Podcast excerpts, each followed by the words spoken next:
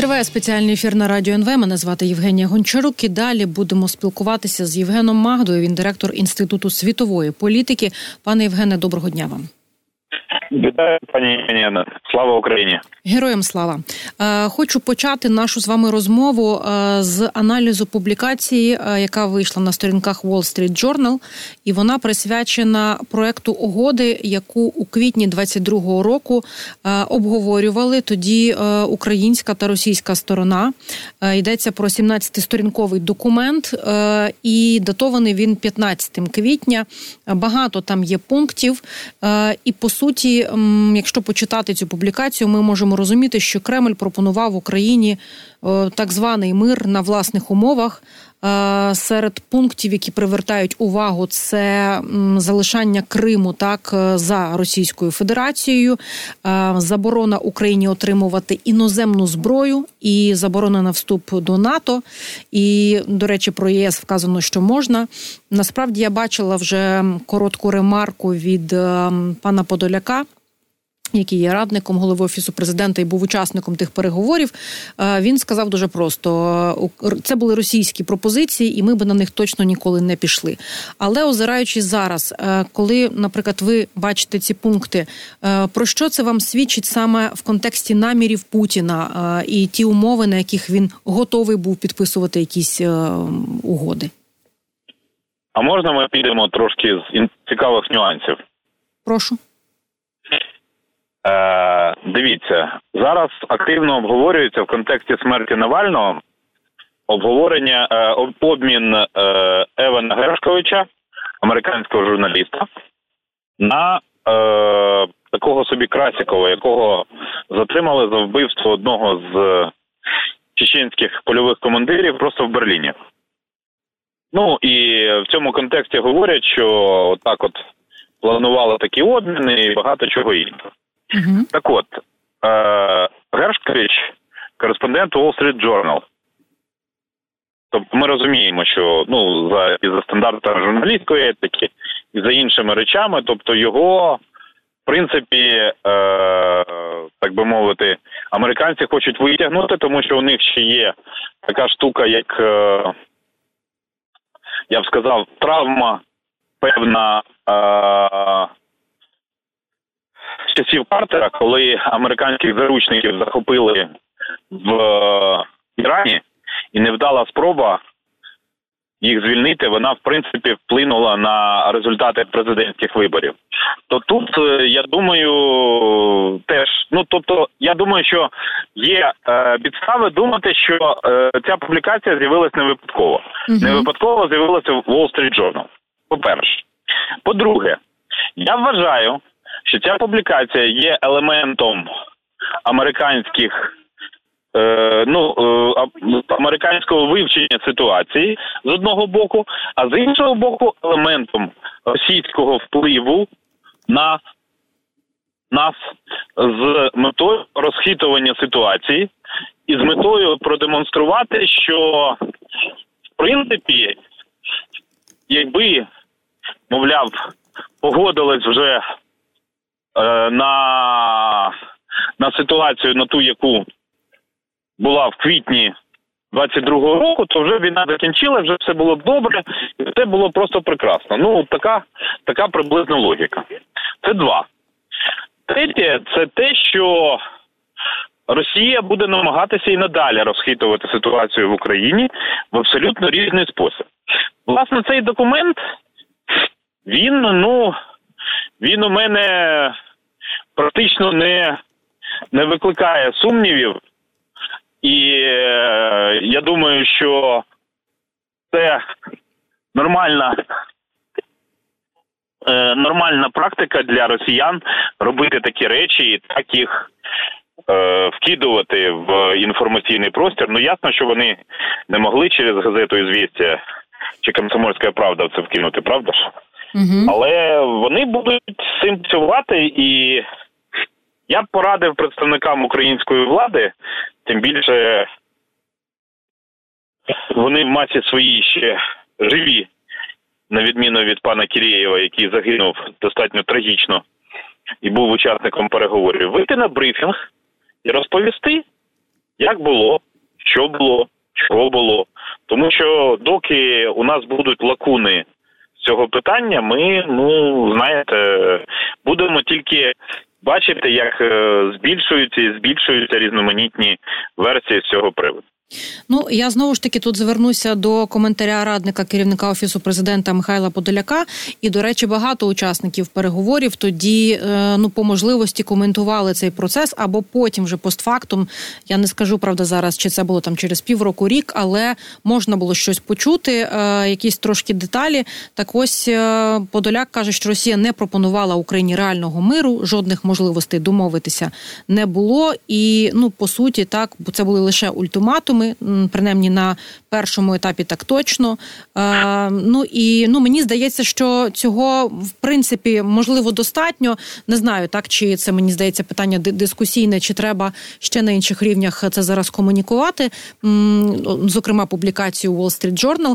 А хотіла у вас уточнити, пане Євгене, виходить так, можливо, я десь щось упускаю, що була лише пропозиція і драфт від Російської Федерації, а з нашого боку, наприклад, уточнення або наш варіант такої угоди, він існував?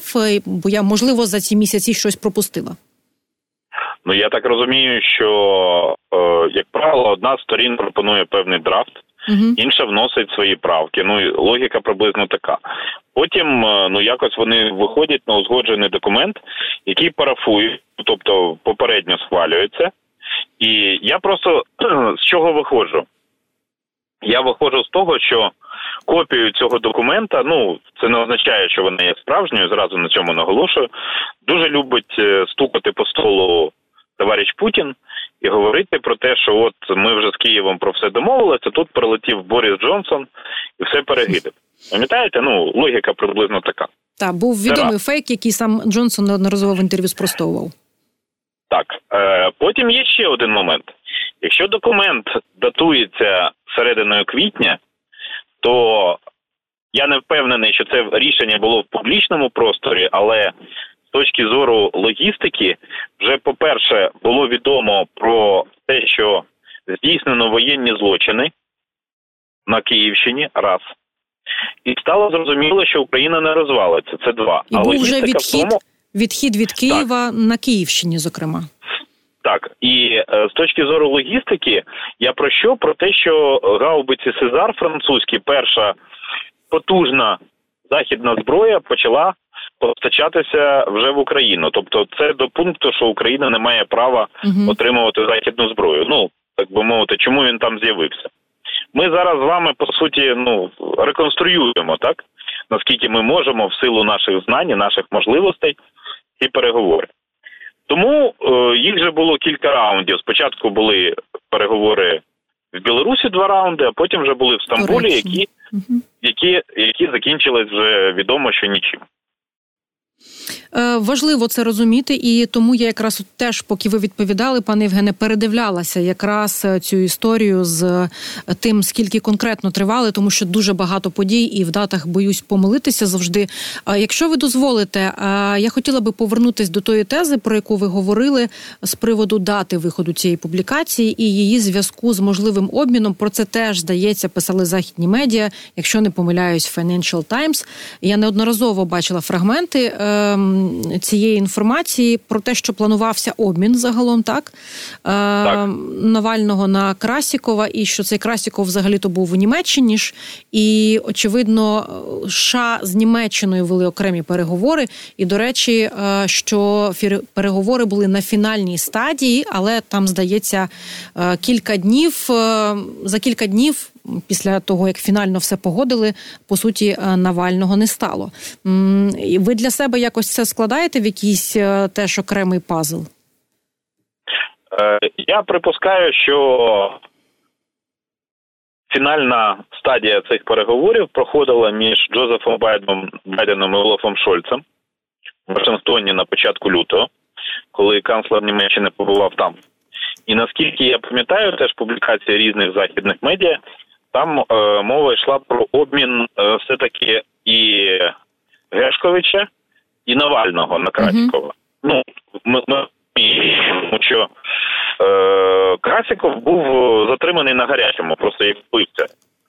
І зрозуміло, що це теж, ну, так би мовити, західним лідерам треба зберігати своє обличчя, тим більше в контексті того, що у Шольца ситуація з точки зору рейтинга не вражає, а Байдену треба йти на президентські вибори вже в листопаді цього року.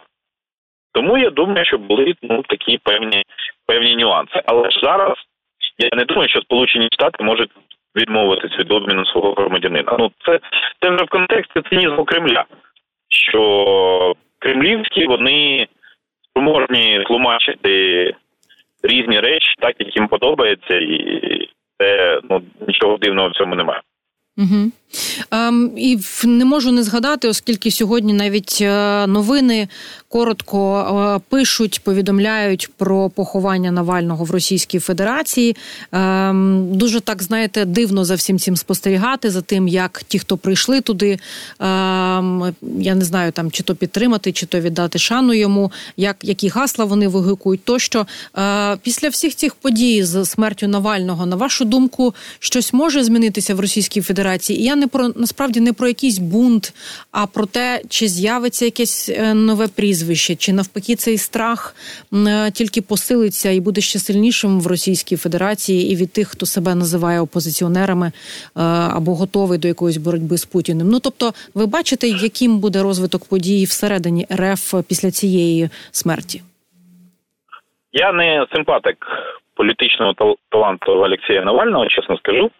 Але маю визнати, що він був достатньо послідовною людиною в своїх діях і людиною абсолютно не позбавленою мужності. І він, ну, все-таки був найбільш потужним російським опозиціонером, який перебував на території Росії, хоча останні роки перебував у в'язненні. Я вважаю, що його смерть Путін використав як сигнал Мюнхенській конференції з питань безпеки про те, що він повністю контролює ситуацію в Росії, і в такий спосіб демонструє ті виклики, які він може створити для всього іншого світу, різного світу. Тобто президентського послання, яке звучало вчора, Путіну виявилось замало. Ну, це моя версія, моя реконструкція подій. Ми вже бачили під час Мюнхенської конференції Юлію Навальну, її не було на похороні, ну, я думаю, з об'єктивних причин, тому що вона усвідомлювала, що її повернення в Росію тільки б могло привести до її затримання силовими структурами Росії. Угу.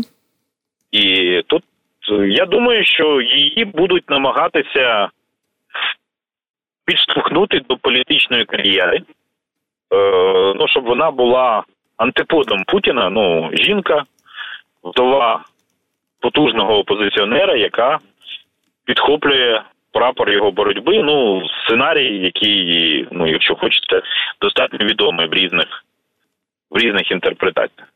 Тому це на сьогоднішній момент найбільш вірогідно. Тому що, ну, численні російські опозиціонери, вони, чесно кажучи, не являють собою якогось такого, ні величини, ні імені, нічого, справді. Ви знаєте, мені навіть подумалось, пане Євгене, певно, це може і нераціонально, але така собі Тихановська №2.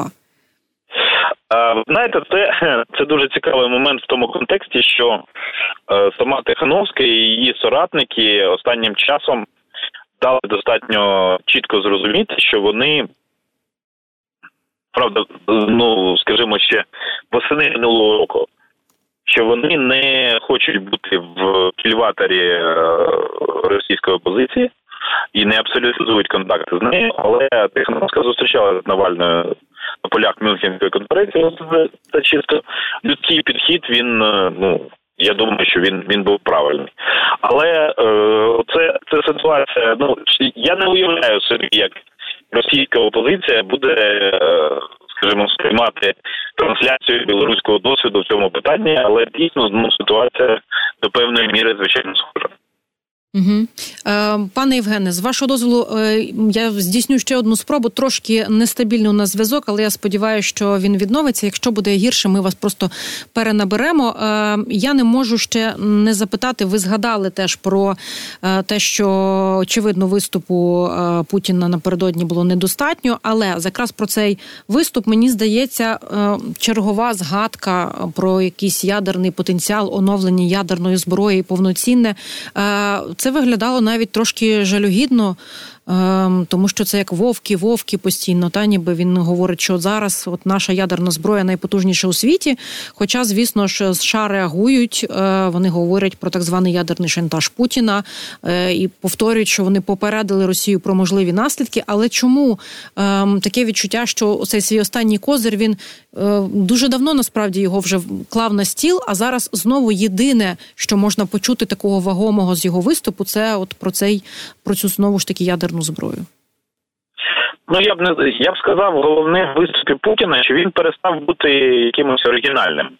Угу. Тобто він повторює тези, які вже звучали.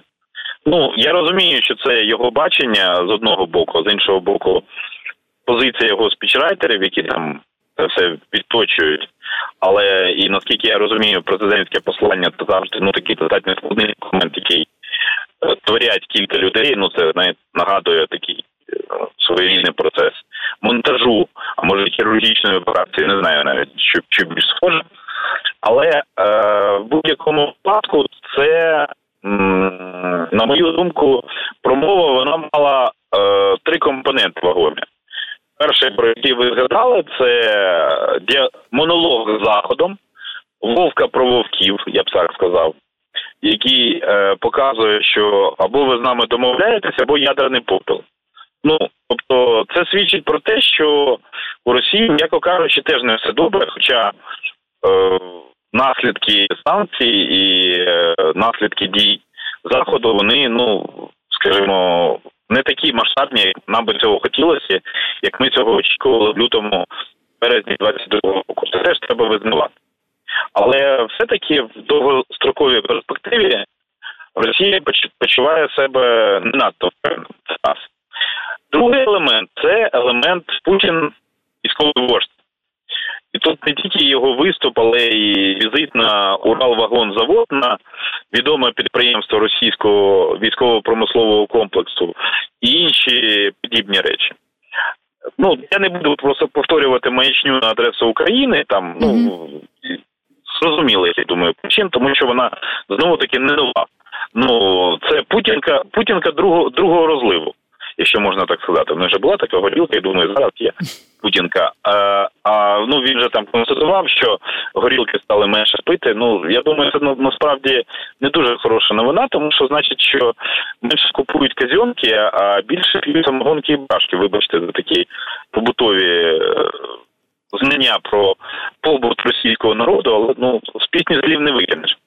Наступне ще інший момент. Останній – це вже атракціон небаченої щедрості, коли Путін там сипав цифрами, кому скільки. Мене, звичайно, дуже сподобалось про ГТО і зменшення податків. Відповідне, це знаєте, практики Третього рейху. Залишилось тільки зробити організацію Лебенсборн для того, щоб самотні російські жінки народжували від тих, хто воював в Україні. Я думаю, після цього подібність до Третього рейху буде, я б сказав, непристойно вражаючою. Угу. Мені здається, що повноцінно ми відкоментували якраз ось ці заяви про ядерну зброю. І наприкінець ви теж згадали, пане Євгене, про спроби розколоти Україну зсередини і про те, що ця публікація з Wall Street Journal, очевидно, не дарма зараз з'являється в такий складний для України період, коли ми очікуємо допомогу від США і в підвішеному стані це голосування на рівні Палати представників. І тут я не можу не згадати про проект «Майдан-3», про який коротко згадав і Кирило Буданов, голова очільник головного управління розвідки не так давно і в СБУ якісь деталі надали. І я так розумію, що це насамперед дорога інформаційна така спецоперація, яка покликана там на кілька таких болісних моментів натиснути, так, і там про нібито нелегітимність влади української, ну і так далі, і так далі. Про якусь зневіру, про те, що Захід втомлюється від війни в Україні, очевидно, там багато своїх наративів. Як ви оцінюєте загалом цю комунікацію зараз влади про те, що така спецоперація триває, наскільки я розумію, Росія проводить її нібито зараз, і наскільки це допоможе нам від неї захиститися? Я почну з неприємного і неправильного. Транслювати назву «Майдан-3», не супроводжуючи її коментарями, не пояснюючи, що це вірогідно російська назва, неправильно. Тому що мільйони людей в Україні знають, що майданів було вже 3. Розумієте? Революція на граніті, помаранчева революція і революція гідності. І після революції гідності, яка минула 10 років тому, вже можна було б якось владі створити практику розмов з своїми співгромадянами з відчуттям внутрішньої гідності і з повагою до гідності своїх співгромадян. Ну, це вже суто методологічні поради. Тобто, у мене немає сумнівів в тому, що Росія продовжить розхитувати Україну. І вона буде намагатися робити це доти, доки вона сама буде існувати. Тут абсолютно все чітко і твердо. Немає жодних сумнівів.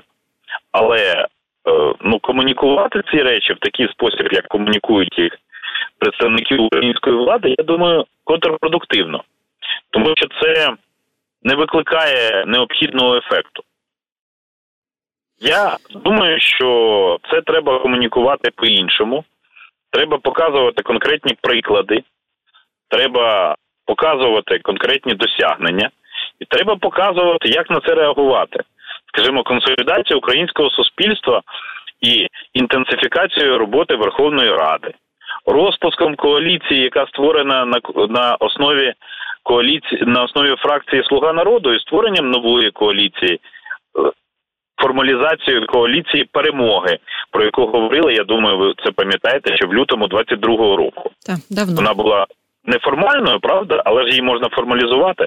І, відповідно, все-таки якось здійснити зусилля і перейти від офісно-президентської республіки, якою сьогодні Україна є по факту, до парламентсько-президентської, якою вона є по Конституції. Це викликало, на мою думку, більше довіри у пересічних українських громадян, у всякому разі, тих з них, хто зацікавлений в перемозі над Росією і побудові демократичної держави. Та, це, очевидно, практичними кроками лише можна якось реагувати на ту величезну таку кампанію, яку завжди проводила Російська Федерація, і коли вона вкидає в це ще більше грошей.